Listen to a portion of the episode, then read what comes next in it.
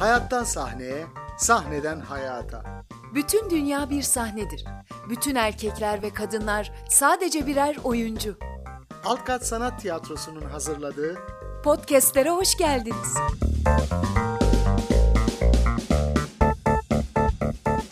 Merhaba sevgili dostlar.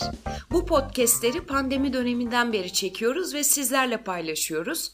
Tiyatro tarihinden tiyatro insanlarına ve röportajlara kadar tiyatro sanatına dair birçok şeyi sizlerle paylaşıyoruz. Altkat Sanat Tiyatrosu 2012 yılından beridir hem Kadıköy Moda Caddesi'nde kendi mekanında hem de turnelerle oyunlarını sürdürüyor. Fakat bu podcastlerde kendimizden neredeyse hiç bahsetmiyoruz. Bugün biraz yaptığımız üretimleri irdeleyelim istedik. E o halde başlayalım.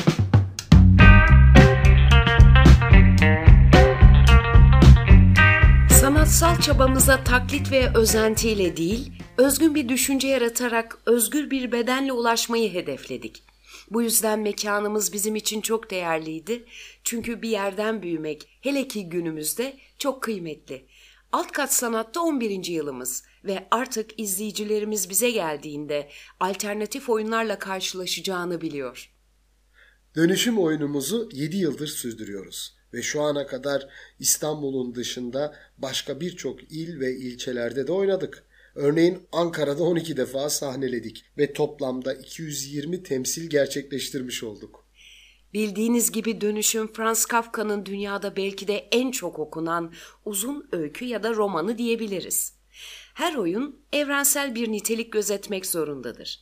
Çağını yakalayan, çağının insanına bir şey söyleyen, her eserde evrensel bir nitelik yaratır. Franz Kafka da bu öyküsünü 1915 yılında yazmış olsa da bugün halen geçerliliğini korumakta. İnsan sömürüsünün olduğu her dönemde güncelliğini yitirmeyecektir sanırım.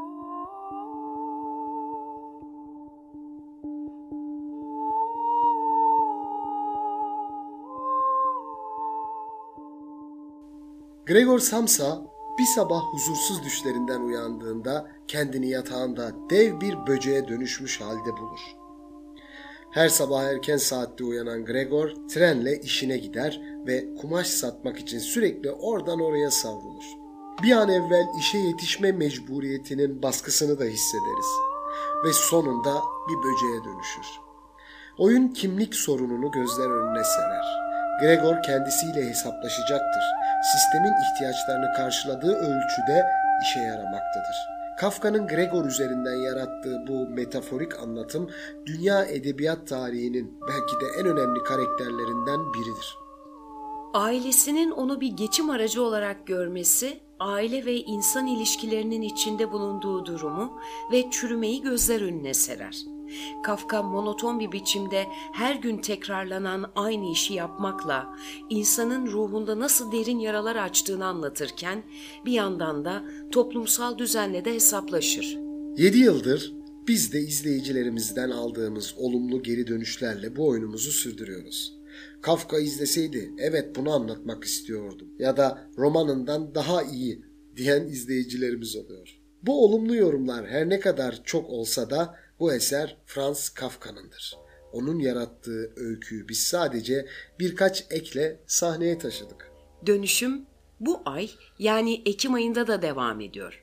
Tabii Kasım'da da devam edecek ama öncelikle 7 Ekim Cumartesi Şile Kültür Merkezi'nde saat 19'da oynuyoruz. 15 Ekim Pazar saat 18'de kendi mekanımızda yani alt kat sanattayız. Bu arada pazar günleri oynadığımız tüm oyunlarımız saat 18'de. Bazen karıştıranlar oluyor. Bir kez daha hatırlatmış olalım. Sonra 20 Ekim Cuma günü 20.30, 27 Ekim Cuma 20.30 ve 29 Ekim Pazar 18'de Alt Kat Sanat'ta yine izleyicilerimizin karşısında olacağız.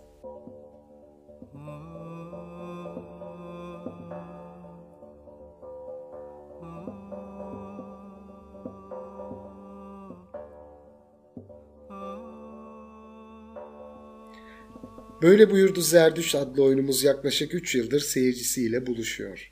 Araya pandemi girmiş olsa da oynamaya devam ediyoruz. Nietzsche'nin hikayesinden uyarladığımız bu oyunda da Zerdüşt günümüz insanıyla karşılaşır.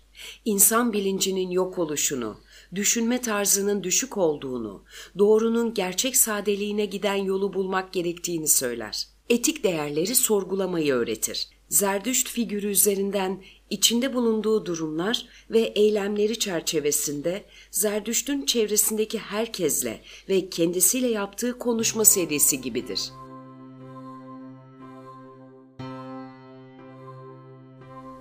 Nietzsche'nin düşüncesi olan üst insan, güç istenci, bengi dönüş düşüncesini geliştirir.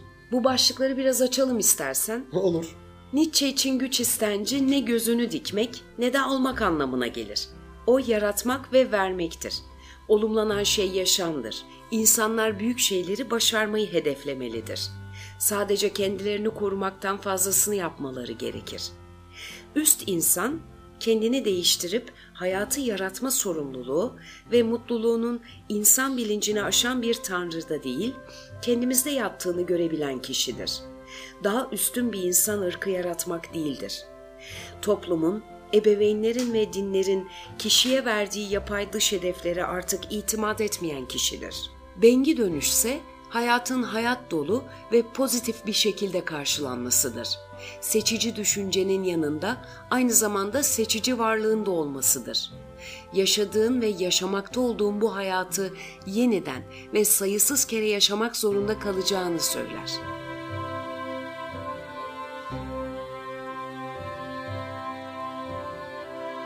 Nietzsche'nin ölümsüz yapıtından uyarladığımız Böyle Buyurdu Zerdüşt oyunumuz 21 Ekim Cumartesi saat 20.30 ve 28 Ekim Cumartesi saat 20.30'da izlenebilir. Ayrıca bu iki oyunumuz da Kasım ayında devam edecek.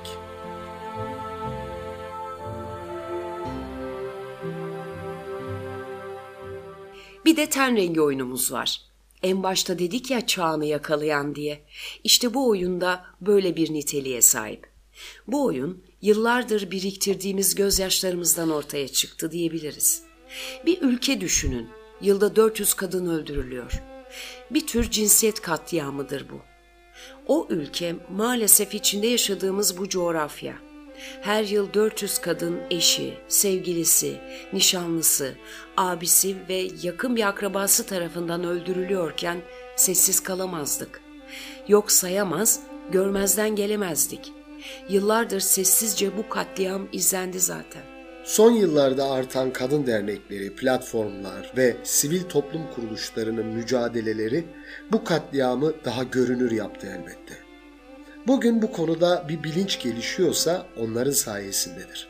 Biz de konuya duyarsız kalamazdık. Bizim oyunumuz aslında erkek egemen bakış açısıyla bir hesaplaşma diyebiliriz. Kadının toplumdaki yerini belirleyen erkek aklı onu nasıl bir çıkmaza sürüklediğinin bir ifadesi. Kadın cinayetinden çok erkeğin şiddetini ve cinayetini anlatmak istedik. Ve bunu anlatırken çocukluğundan itibaren ne gibi sorumluluklar yüklendiğini ve adım adım onu bu duyguya iten nedenlerin arkeolojisi üzerine çalıştık. Geçmişteki töre cinayetlerinin yerini bugün kadının bağımsızlığı üzerine kurulduğuna apaçık görüyoruz. Tarikatlar, cemaatler boşuna her gün vaaz vermiyor kadının yeri evidir diye. Evde erkeğine köle olsun istiyorlar. Evde cinsel ve emek sömürüsünün bireyleri olsun istiyorlar. Ekonomik özgürlüğünü kazanan kadın kendini ifade edebildiği için çalıştırmak istemiyorlar ve bunu bir ahlak maskesiyle örtmeye çalışıyorlar. Ten rengi oyunumuzu bu bakış üzerine şekillendirdik. Kadın da tüm diğer cinsiyetler gibi bu ülkenin asli parçalarından biridir. Onu yok etmeye çalışmaksa ancak gerici düşüncenin bir yansıması olabilir. Ten rengi oyunumuz Ekim ayı ve diğer aylar boyunca seyircisiyle buluşmaya devam edecek. 14 Ekim Cumartesi saat 20.30, 22 Ekim Pazar saat 18'de sergilenecek.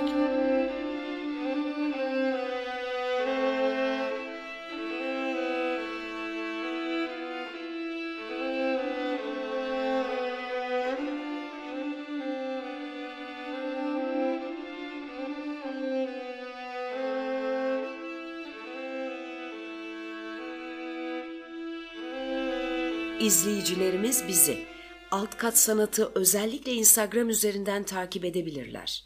Web sayfamızsa www.altkatsanat.com Biletlerimizi biletini al ve Biletix gibi platformlar dışında gişemizden de alabilirsiniz. Her türlü soru ve destek için 0536 214 2733 numaralı telefondan da bize ulaşabilirsiniz. Sosyal medya ve web sayfamızın linklerini açıklama kısmına da bırakıyoruz. Cehaletin hakim olduğu bir dünyada aydınlığı aramak için daha fazla üretmeye, bu topluma dokunmaya devam edeceğiz. Sanatımızı kişisel ihtiraslarımız uğruna değil, toplumun gelişmesi ve değişmesi adına var etmeye devam edeceğiz. Hayatı ve insanı değiştirmek umuduyla. Sağlıcakla kalın. Hoşçakalın.